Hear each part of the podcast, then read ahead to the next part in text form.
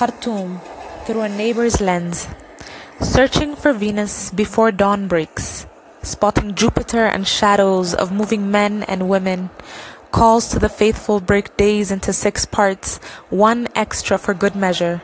As-salatun khayrun min al-nawm. Vintage yellow taxis claim their space alongside the rickshaws and garis that weave through the streets. Movement is everywhere.